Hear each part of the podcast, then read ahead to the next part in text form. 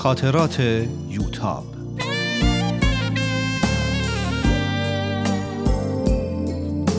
اثری از روحیه فنایان.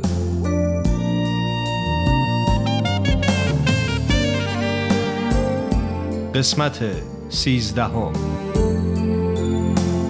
سهشنبه 21 آذر. دیگه همه از جریان من و دکتر نادری خبر دارن. بعضیا حتی به من تبریکم میگن. فکر کنم اومدن مادر دکتر نادری همه چی لو داده. دلم نمی‌خواست که به این زودی همه بفهمن چون چیزی قطعی نشده و مشکلات زیادی در پیش داریم. از صبح تا حالا مثل دختر خوب یا درس خوندم یا نقاشی کردم. البته در این فواصل آزمایشات معمول بیمارستان هم بوده. دکتر نادری صبح برای ویزیت اومد. خانم سلیمی هم همراش بود و پیدا بود که با دقت متوجه هر کلمه یا هر حرکت ماست. دکتر خیلی خشک و رسمی بود و زیاد نموند. منتظرم که شب به دیدنم بیاد. خوشبختانه درسا خیلی خوب پیش میرن. هنوز جواب علمی آزاد نیومده. امیدوارم با تقاضا موافقت کنن. چون فکر می‌کنم می‌تونم موفق بشم.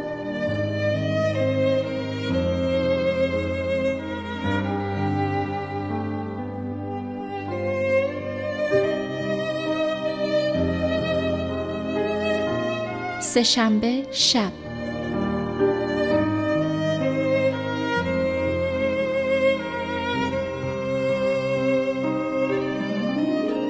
چرا این شب تمام نمیشه؟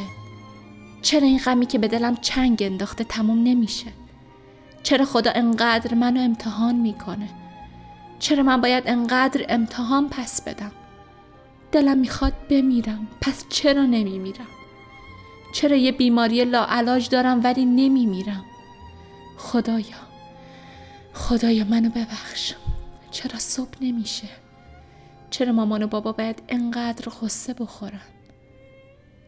نمی‌فهمم خدایا حکمت اینا رو من نمی‌فهمم من باید تسلیم اراده خدا شدن رو یاد بگیرم من باید یاد بگیرم این اشتباه منه این کاری بود که من با خودم کردم.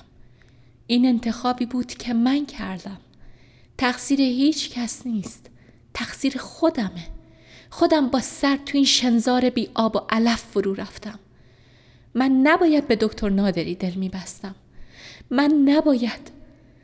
چقدر احمق بودم. چه ساده فریب حرفاشو خوردم.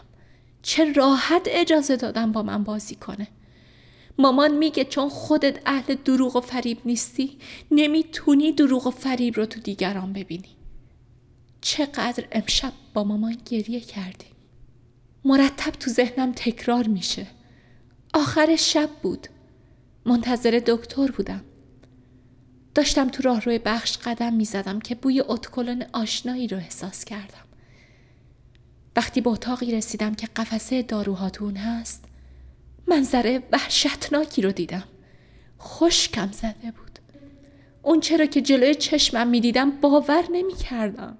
دکتر نادری و خانم نصر مثل این بود که دنیا دور سرم می چرخید.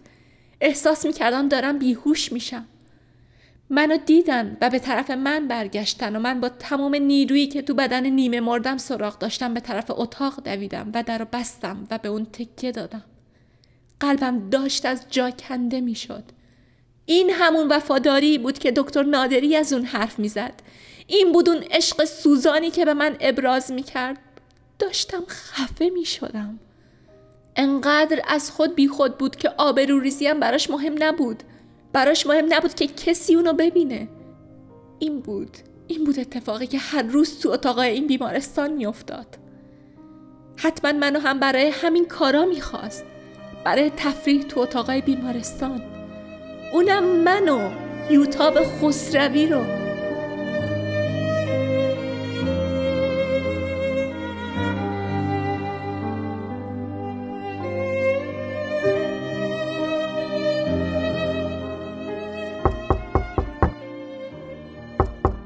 یوتاب در رو باز کن.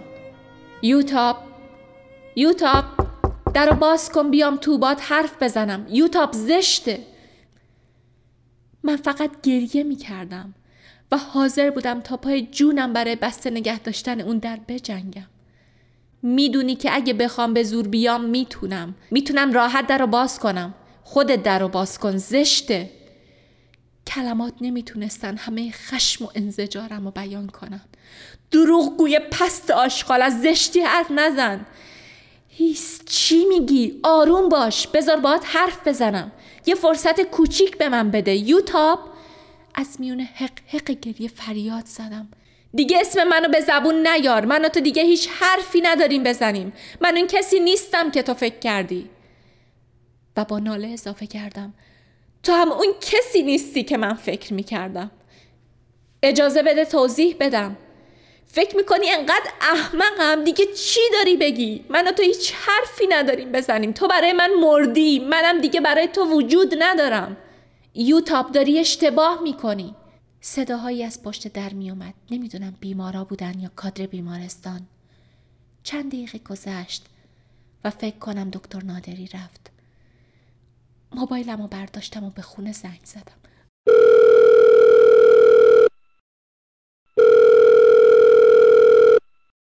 مامان مامان میشه بیاین دنبالم. بیام دنبالت. الان چیزی شده؟ تو رو به خدا چی شده؟ خیلی نگران شده بود. چیزی نشده. فقط دیگه نمی‌خوام تو این بیمارستان بمونم. زور که نیست. دلم نمی‌خواد خوب بشم. اصلا می‌خوام بمیرم. این حرفا چیه می‌زنی؟ بگو چی شده؟ پدرتم اینجا ایستاده. خیلی نگرانه. من حالم خوبه اتفاق خاصی هم نیفتاده. اصلا نگران نباشین. فقط دیگه از این بیمارستان حالم به هم می‌خوره. گوشی قطع کردم. چون دیگه نمی‌تونستم جلوی گریم رو بگیرم. نیم ساعت بعد مامان و بابا بیمارستان بودن. وقتی من و مامان وسایل رو جمع می کردیم صدای پدر رو از راه رو میشنیدم. من می‌خوام دخترم رو از این بیمارستان ببرم و کسی هم نمی‌تونه جلوی منو بگیره. مقررات شما به خودتون مربوطه. اگر مسئله تصفیه حسابه که من یه چک خدمت شما می‌ذارم که مطمئن باشین فردا میام برای تصفیه حساب. معلوم نبود مسئول بخش چی میگه اما صدای پدرم واضح و مشخص بود. میگم دختر من توی این بیمارستان امنیت نداره. شما از مقررات حرف می‌زنین؟ من دخترم رو می‌برم و شما هم نمی‌تونین جلوی منو بگیرین. اینم چک فردا صبح من اینجا. وقتی سوار ماشین شدیم موبایلم برای چندمین بار شروع به زنگ زدن کرد.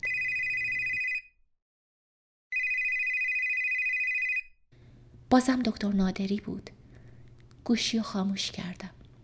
به خونه که رسیدیم گریه کنان همه چی و واسه مامانم تعریف کردم.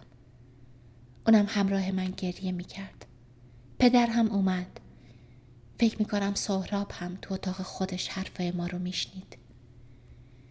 پدر سعی می‌کرد به من و مامان هر دو دلداری بده. وقتی مامان بیرون می‌رفت گفت باید خدا رو هزار مرتبه شکر کنی که زودتر حقیقت رو فهمیدی. فکرش هم نمی‌تونم بکنم که تو با یه همچین آدم پستی ازدواج می‌کردی. واقعا باورم نمیشه یه همچین آدمی باشه. چقدر احمق بودم. شماها به من هشدار دادین ولی من خیلی احمق بودم. پدر با تأثیر گفت خودتو سرزنش نکن دخترم.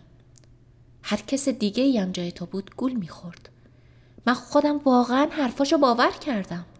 خوب بلده چطوری حرف بزنه آدم و قانع کنه. ولی پیداست که به هیچ قید و بندی پایبند نیست.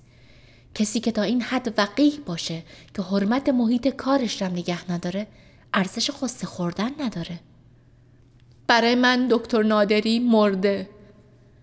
چند دقیقه بعد مامان باسم یه لیوان دم کرده گلگاف زبون آورد و خواهش کرد که بخوابم.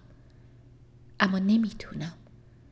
تو تاریکی انقدر قدم زدم که صداها تموم شد و بابا و مامان خوابیدن. چراغ روشن کردم.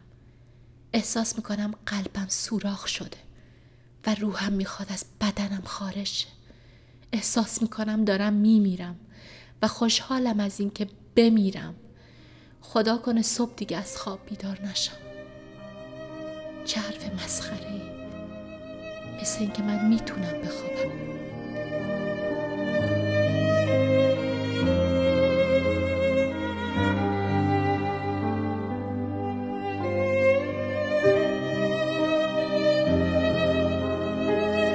پنج شنبه سی آذر.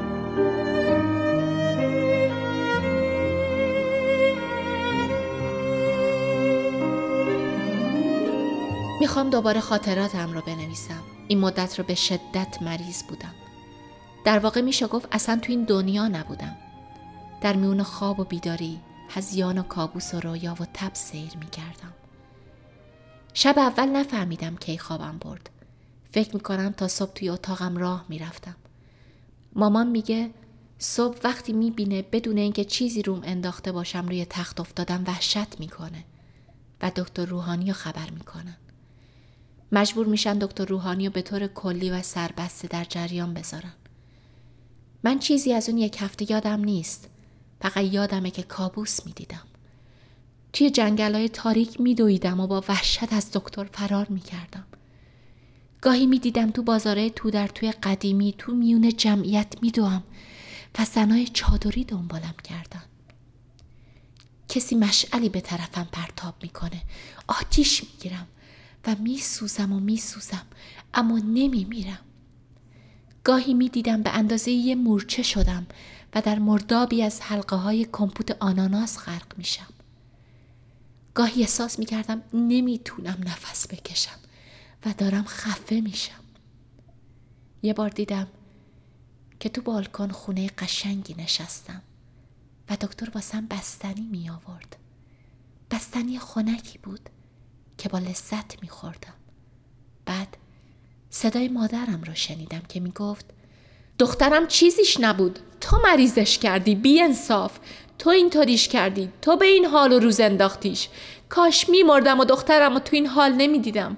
کاش من میمردم. صدای ام میترا رو شنیدم که می‌گفت خوب نیست بالای سر مریض گریه می‌کنی. پاشو بریم فهیمه. پاشو بریم. چشمامو باز کردم. اتاق پر از نور بود. همه پرده ها رو کنار زده بودن. تو اتاق خودم بودم. صدای مامان و امه میترا از پشت در می اومد مثل اینکه مامان گریه می کرد صدا زدم. مامان. اما گلوم خشک شده بود و صدام خیلی ضعیف بود. به زحمت کمی خودم را از روی تخت بالا کشیدم و بلندتر صدا زدم. مامان. مامان. در باز شد و ام میترا مامان داخل شدن دیگه نفهمیدم چی شد. وقتی دوباره چشم باز کردم بعد ظهر بود. احساس خوبی داشتم. مادرم کنارم نشسته بود و به من نگاه می‌کرد. با خوشحالی لبخند زد و گفت بیدار شدی دخترم. خیلی خوب خوابیده بودی. ناله نمی کردی خدا دعاهای ما رو مستجاب کرد مسعود میترا سهراب بیاین یوتاب بیدار شده چند لحظه بعد اتاق پر شد از چهره های دوست داشتنی که به من لبخند می زدن. امروز چه روزیه؟ سه شنبه سه شنبه؟ فکری کردم و پرسیدم یعنی من چند روز خوابم؟ سهراب خندید و گفت امروز درست روز هفتمه هفت روز؟ باورم نمیشه. مامان جواب داد. تب و لرز داشتی. اون شبی که از بیمارستان برگشتیم بدون اینکه روت رو بندازی خوابت برده بود. شب خیلی سردی بود. سرمایه شدیدی خورده بودی. همش تب و لرز داشتی. امه میترا گفت. خیلی بده که اتاقت بخاری نداره. وقتی در اتاق بسته باشه این اتاق با این پنجرهای بزرگی که داره میشه یخچال. پدر گفت امه میترا از کارش مرخصی گرفته و تمام این مدت بالای سرت بوده پرسیدم شما چرا سر کار نرفتین؟ مگه نباید الان تو مغازه باشین؟ منم خیلی نگران حالت بودم. این هفته در مغازه رو باز نکردم. از فردا دیگه باید برین سر کار. حال من کاملا خوبه. باشه دخترم. از شنبه میرم. بذار این دو سه روزرم باشم. خیالم راحت باشه. راست میگه. برو سر کار. خیالت راحت باشه. من و میترا بالای سرش هستیم. دکتر روحانی هم که گفته هر وقت کاری داشتیم بهش زنگ بزنیم. تا اگه لازم باشه بیاد. بعد خطاب به من گفت. تفلک دکتر روحانی تو این مدت هر شب بهت سر زده.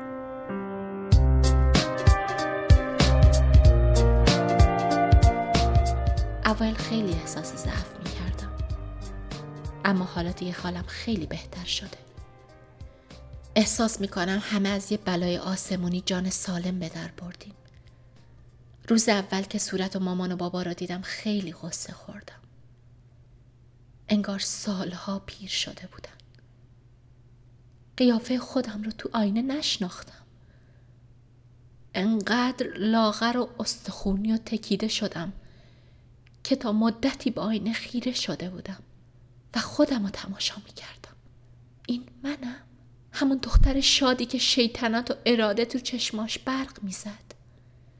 چه صورت سفید و بیروهی پیدا کردم. هیچ اثری از زندگی تو من نمونده. هر وقت به یاد دکتر نادری میافتم قلبم شروع به سوختن می‌کنه. تمام وجودم میسوزه. نگاهاش مهربونیاش اظهار محبتاش چطور تونست انقدر دروغگو باشه؟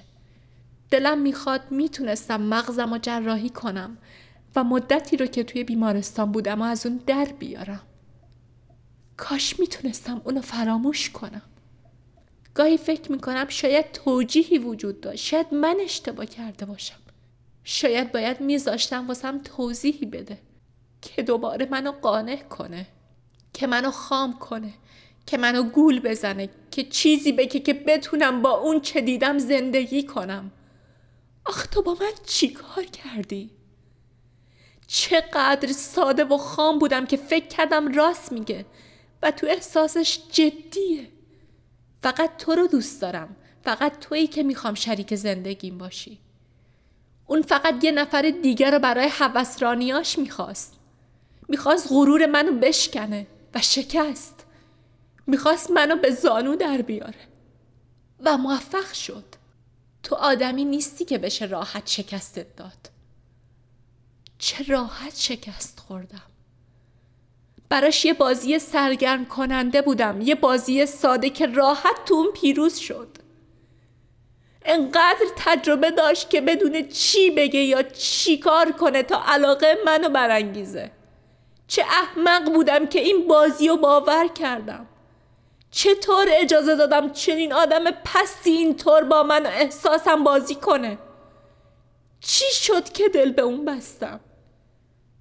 نباید اونجا بشینم و گریه کنم. امشب شب یلداست. قرار شده یه مهمونی کوچیک خونوادگی بدیم. دکتر روحانی خونوادش هم دعوتن. امه میترا و مادر بزرگ هم میاد باید روحیم رو حفظ کنم. من باعث این همه ناراحتی شدم. و من باید دوباره خوشحالی رو به این خونه برگردونم. کاش این گریم بند می اومد.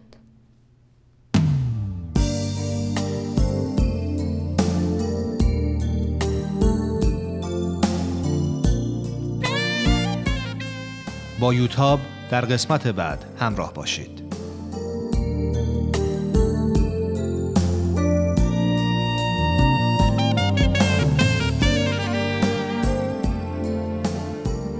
این مجموعه با همکاری تولیدات رسانی پارسی و مؤسسه فرهنگی تصویر رویا تهیه شده است.